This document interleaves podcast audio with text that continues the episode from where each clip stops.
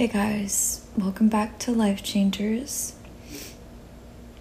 Um, I told myself I was gonna record this episode today. It's just, I think I'm just having a really, really hard time.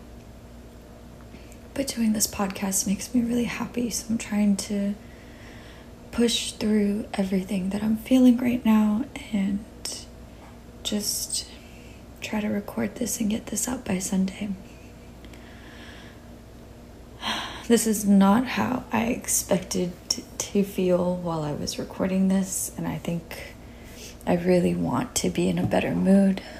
But I want this podcast to be very raw and authentic and real, and that means there are some days where I'm not as excited about life, and that's okay.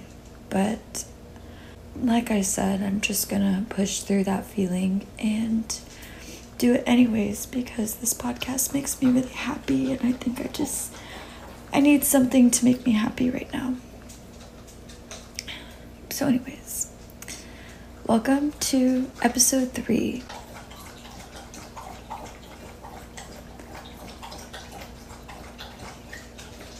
Sorry, I'm waiting for Buster to stop drinking his water. Sadie. Come sit down. So, welcome to episode three. This is the second part to my three part ED series. I hope y'all are having a great morning, afternoon, night, depending on what time you're listening to this. I want to thank you for taking time out of your day to be back in this safe space with me. It absolutely means the world. Before I start talking about anything, I want to give the same trigger warning that I did in last week's episode. Because it's important to me that I don't make anyone uncomfortable with the experiences I'll be discussing, so I want to address this now. I'll be talking very in depth about my own mental health and the experiences, thoughts, feelings that I had in residential treatment partial hospitalization, and the psych hospital. I want to be very vulnerable and open to talking about both the good and the bad, so please listen at your own discretion.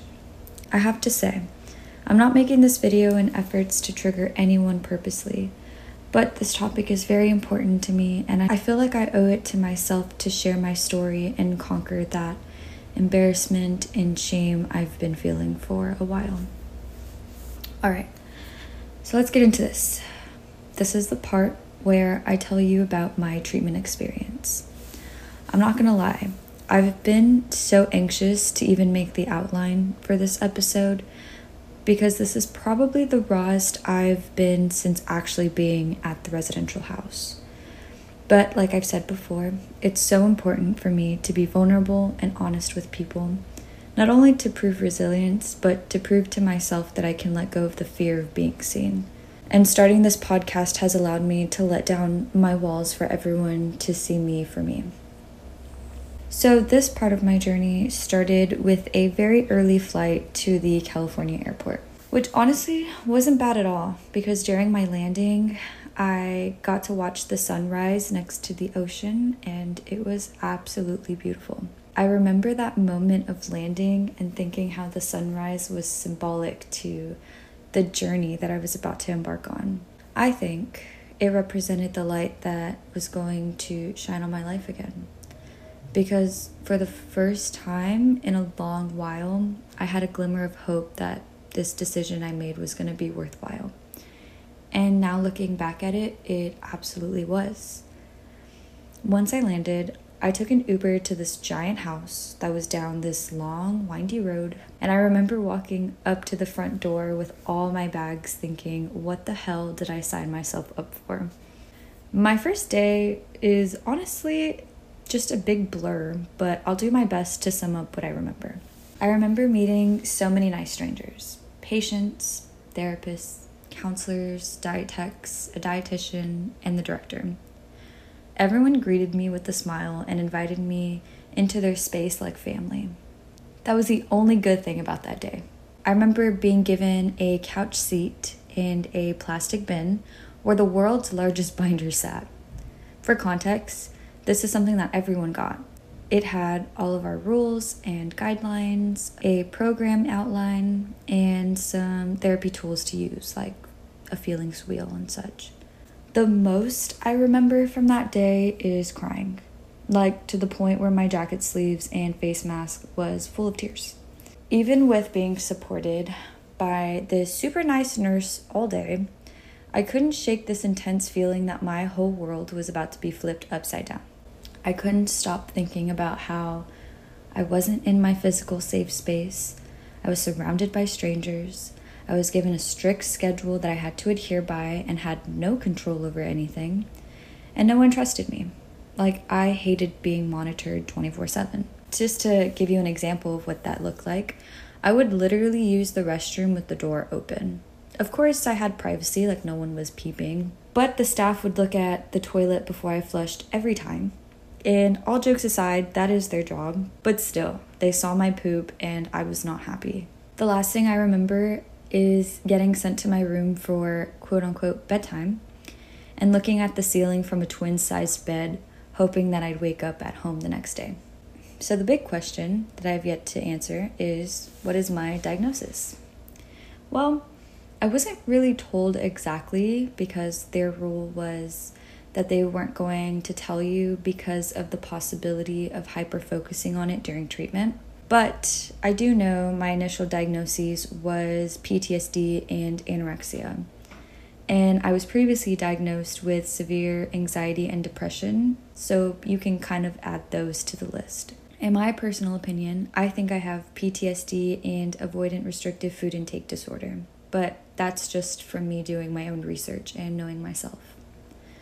I kind of want to touch on how the program was structured, not to full detail, but just a general overview in case someone that's listening is curious about how it worked. The program had everything scheduled by the hour, and a day in the life would probably look like waking up and doing hygiene, then prepping our breakfast, eating our breakfast, getting vitals taken. Our vitals were taken quite often, especially for me because the nurses would watch out for my high blood pressure, so it was a little bit more monitored.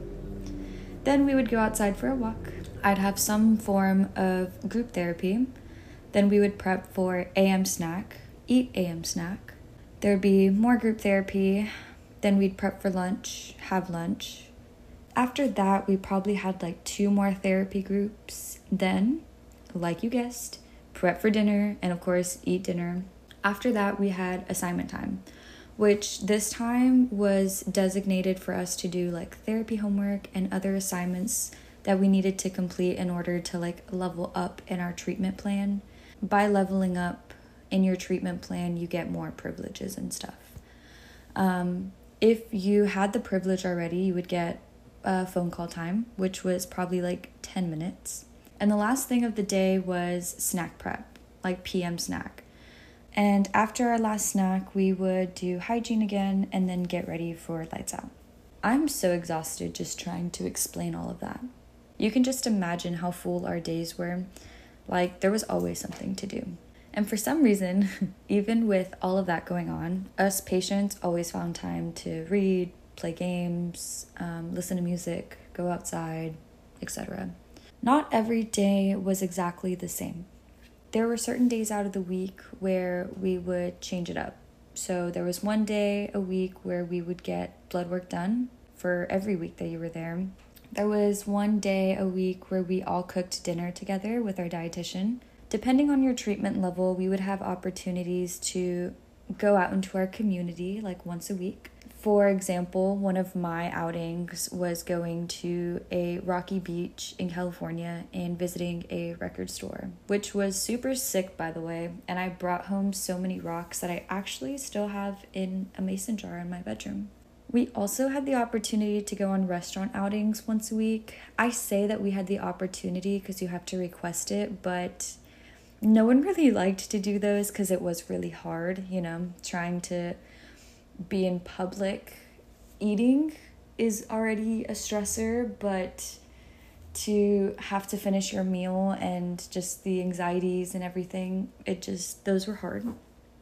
And we also had family and friend visitation time on Sundays. For me, those were always Zoom calls because my family was like, what, 19 hours away? Excuse me, I burped. So, yeah, I hope this kind of helps y'all visualize what the experience was like and kind of how the program worked. Um, but again, I'm missing a ton of details. That's just kind of like a rough outline of everything. During my time at the house, it didn't take me long to really let my guard down and realize that I was surrounded by so much love and acceptance, both from the staff and other patients, especially from the other patients because we were all on the same boat and really understood each other and where we were coming from.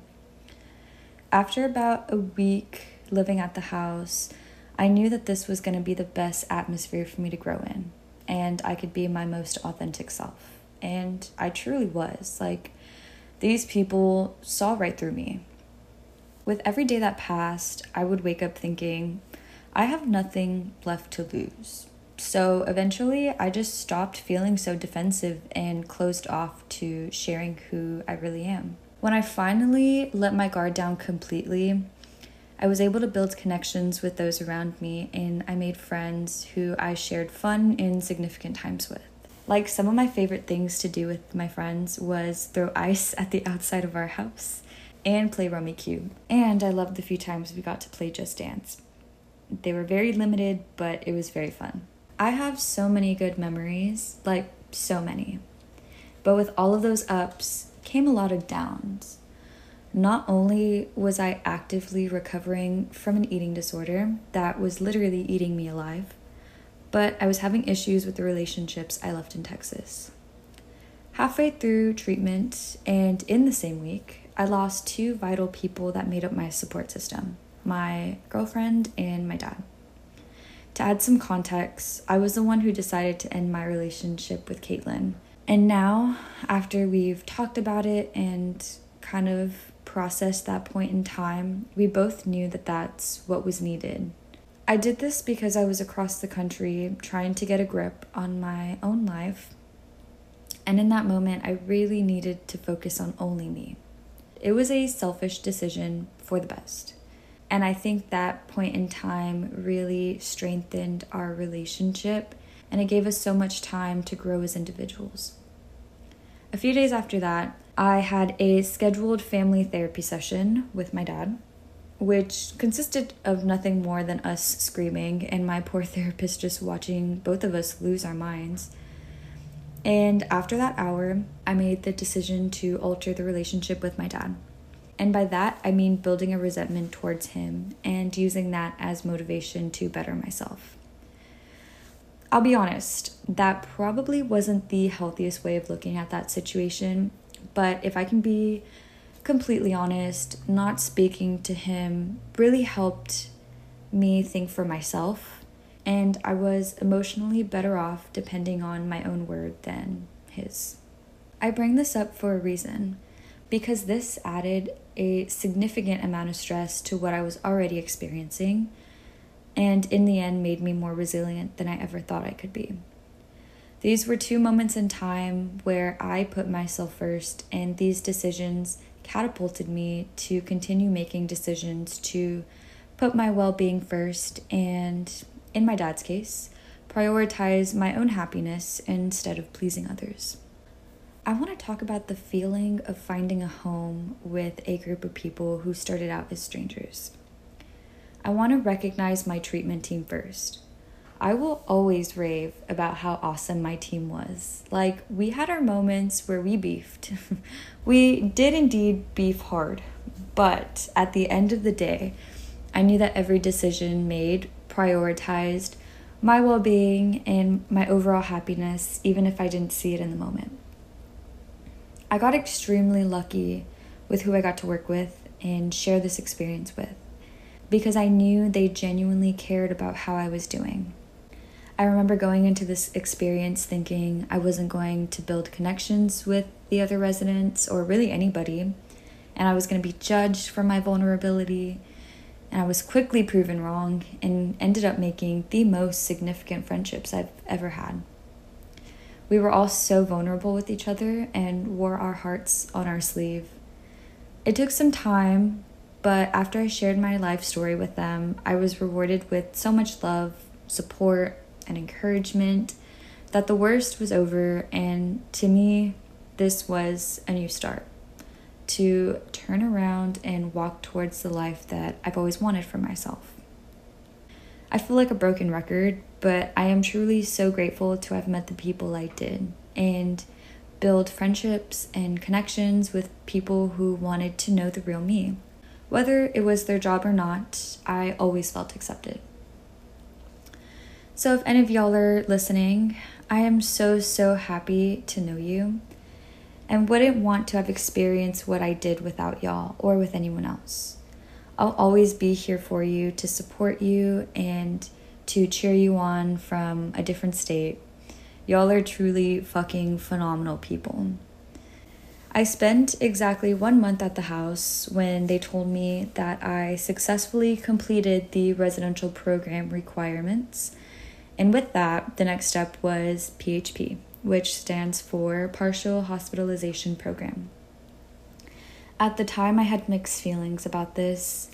I was upset because I was already so comfortable with the residential program, and now they wanted to kick me out and push me back into the real world. Like, no, I did not feel ready for that just yet. But on the other hand, I felt like I had done so much work to be deserving of this accomplishment, and I should be proud of myself for getting this far. That positive feeling quickly followed by fear because I had just lost what felt like my entire support system and I couldn't face the life I left behind just yet. So, where do I go now? I got extremely lucky and blessed because one of my friends gave me the opportunity to room with her and to enroll in a PHP program in California and to not have to go to Texas just yet. So, after planning the logistics on Valentine's Day, I was discharged into the world. And once again, my ship was rocked hard. So, now I'm going to talk about the PHP program. And let me just explain the program first. It honestly was scheduled like a school day.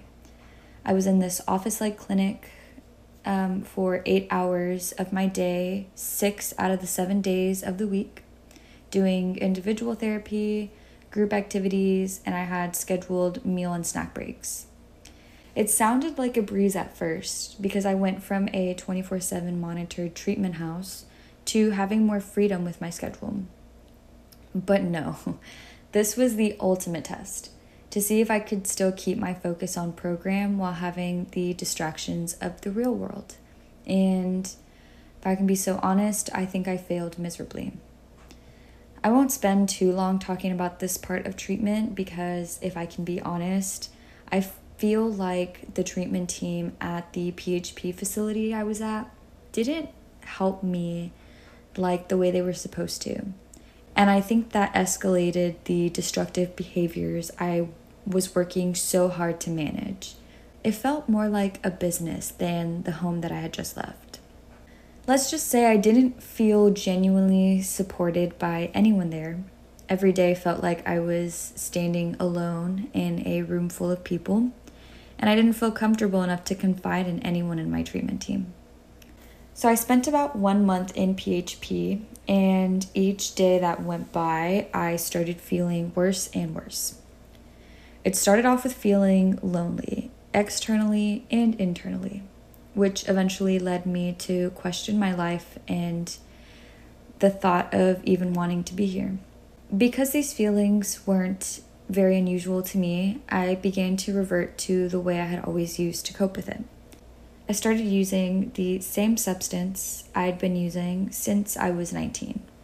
And since I was in California, it wasn't that hard for me to find what I was looking for. So that wasn't very helpful. I was at another point in my life where I felt like I needed to have this every minute I was awake just to feel something other than numbness. Essentially, it was my motivation that helped me stay alive. This dependency became stronger as the days went on. It led me to start consuming at all hours outside program, morning and night. Then I started skipping program to use and explore my surroundings, which now that I talk about it, I am very embarrassed to say this because I never considered how dangerous my actions were until after the fact. And obviously, I don't ever want to do that again um, because I really was playing with fire and really putting my life and other people's lives at stake, which is something that I'm definitely not proud of by any means, but I just, but I have to call myself out on it because I did do that. I was getting into trouble with the PHP team because I wasn't showing up. So at that point, I decided to start using during program to make my days less horrible because Keep in mind, at this point in time, I hated program. Like, hours felt like weeks, and I was more than over it. I just didn't see a point in anything. I, there was no point in me going to treatment because I didn't want to be alive anymore. So, why am I working towards something that's not going to matter? I had a lot of extreme thoughts, which made me make a lot of extreme decisions at this point, I couldn't not use, and my life was more in question than ever before. I remember spending so many hours sitting on this cliff by the beach, wishing I had never been me. Like, I didn't want to be me anymore. Word about my SI in substance use spread to the PHP team, and it didn't take long for them to call me in and tell me that they had to discharge me due to my poor actions which I had already kind of knew was coming. But what I didn't know is that I would get put on a 5150 hold and be forced to quote unquote voluntarily admit myself into a local psychiatric hospital. And if I didn't do this, I was going to be escorted by the cops, quote unquote involuntarily, and just make the situation a bigger deal than it needed to be. When they told me this, I was fuming. I hated everything, I hated everyone, and I remember thinking I should have ended things when I had the chance. Now I understand that it was part of their job to make this decision, but I also think they could have done a much better job about explaining the process to me because I just felt so blindsided and so useless and hopeless. Now looking back, I understand that they did that for my safety and all, but in the moment, because I had no support from my PHP team, it just felt like once things got bad, they just kind of looked at me and said, like, oh, this is something we don't want to deal with, so you gotta go. I'll admit, I did self sabotage the spot I had in PHP, and in the moment, I wasn't grateful for the opportunity I had because I know that not everyone can get this kind of treatment. But I was just so disappointed in the lack of support I had from the facility that was supposed to help me continue the amazing work I did in residential. Overall, my PHP experience did not go as I expected it to, but with that, I had a great learning experience, and this was a big stepping stone to where I'm at today. So, with this 5150 hold, I was escorted from the PHP center straight to a county psychiatric hospital. And when I was there, I truly felt like just another number, not a person at all. We were in questionable living conditions and we were given low quantity and quality foods, which really, really triggered my ED. I was at that location for about a day before the treatment team there um, realized I had insurance, so they contacted EMS to transport me to a private owned facility where my insurance would be built.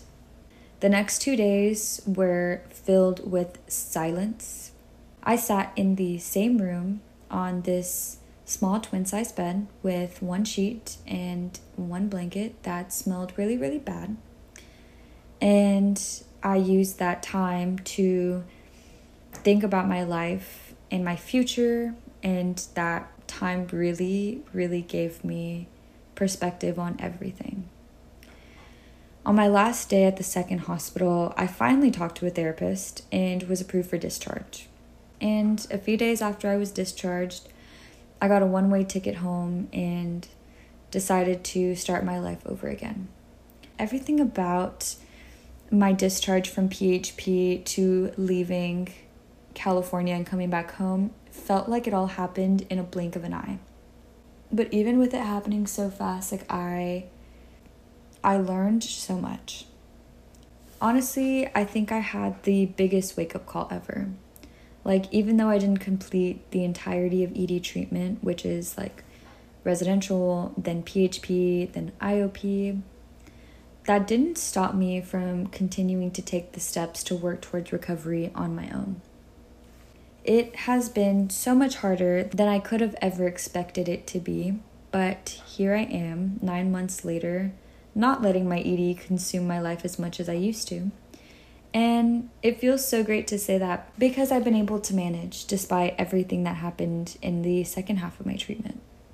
I feel like I kind of rushed through the psych hospital portion of this episode, but I just feel like 90% of the time that I was at both hospitals, I was just sitting on my bed staring at my wall or staring at my ceiling or trying to sleep to make the hours go by faster and to see the next day and hope that I'll talk to a therapist or talk to somebody who can um, work with me towards the next steps of getting discharged.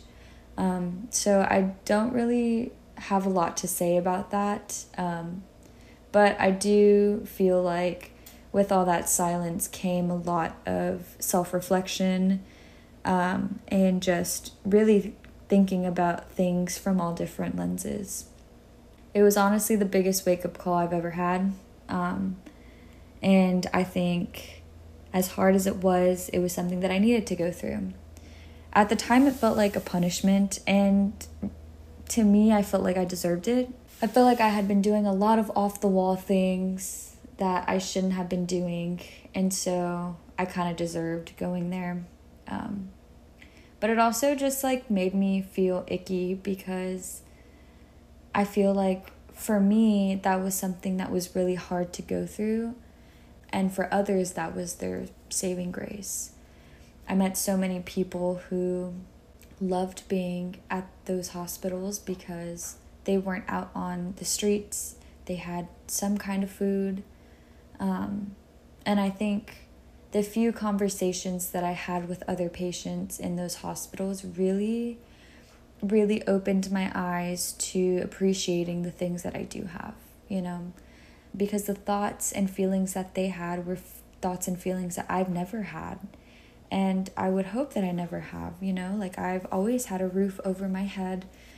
I've always had enough for myself. Maybe not right now. I'm going through a really, really hard time. But overall, like, I think I've tried to make sure that I always have that for myself and to hear their point of view on their treatment at the facility and things that they've done. Like, I don't know, just put a lot into perspective. It put a lot into perspective and it made me feel grateful for everything that I did have and really really helped me think about how I don't want to take anything that I have for granted um, because I do have an amazing life and as hard as it felt during those two months of me being in California, um, they weren't hard enough for me to end my life and to not be here, to see my life through, to see my life grow from those hard times. So I just feel like I should give y'all a little piece of my mind from when I was there and just kind of how I thought about things. And I spent a lot of hours, a lot of hours sitting and thinking and crying. it was it was something. I I don't know. I feel like sometimes I try to block out that part of my life because it just like sounds crazy to think about and to reminisce on but I did learn a lot about myself and what I want and learned how to appreciate. I think that's the key word here to appreciate everything that I do have. So, yeah, a few days after getting discharged from the second hospital, I packed up my things, got a one way ticket home, and decided to start my life over again. All right, so this is where I stop this episode. Um, because in the next episode, I want to talk about, I want to talk more about the things that I learned and to share my advice to anyone who wants to listen. Um, next week's episode is really going to focus on my perspective on things since after discharge. Um, and just really four words that I want to give y'all um, just, you know, things to think about. I'm sorry, I'm feeling really spacey and just like I don't know. It's been a it's been a hard day. Like today, the day that I'm recording this, it's been really really hard. I'm trying to trying to do the best I can. Um, and I could record this on another day where I'm feeling a lot happier and less stressed. But here we are. So I will stop it here. If you are listening, I commend you because I feel like this episode might be a long one. I am 45 minutes into recording this and I don't know how much of this I'm going to edit and cut out. So if you're still listening, thank you. I really appreciate your support and I'm so glad to have you in this space with me, like I mentioned in the beginning. So much love for y'all. Um, I feel less lonely when I record these podcasts, and even if I don't know who's listening, even if I don't know how many people have listened, um, it's just nice to know that there's a potential that someone could be listening, and I won't feel as lonely as I have been for the past few weeks. So, I will go ahead and end it here. Thank you all so much, and I'll see you next week.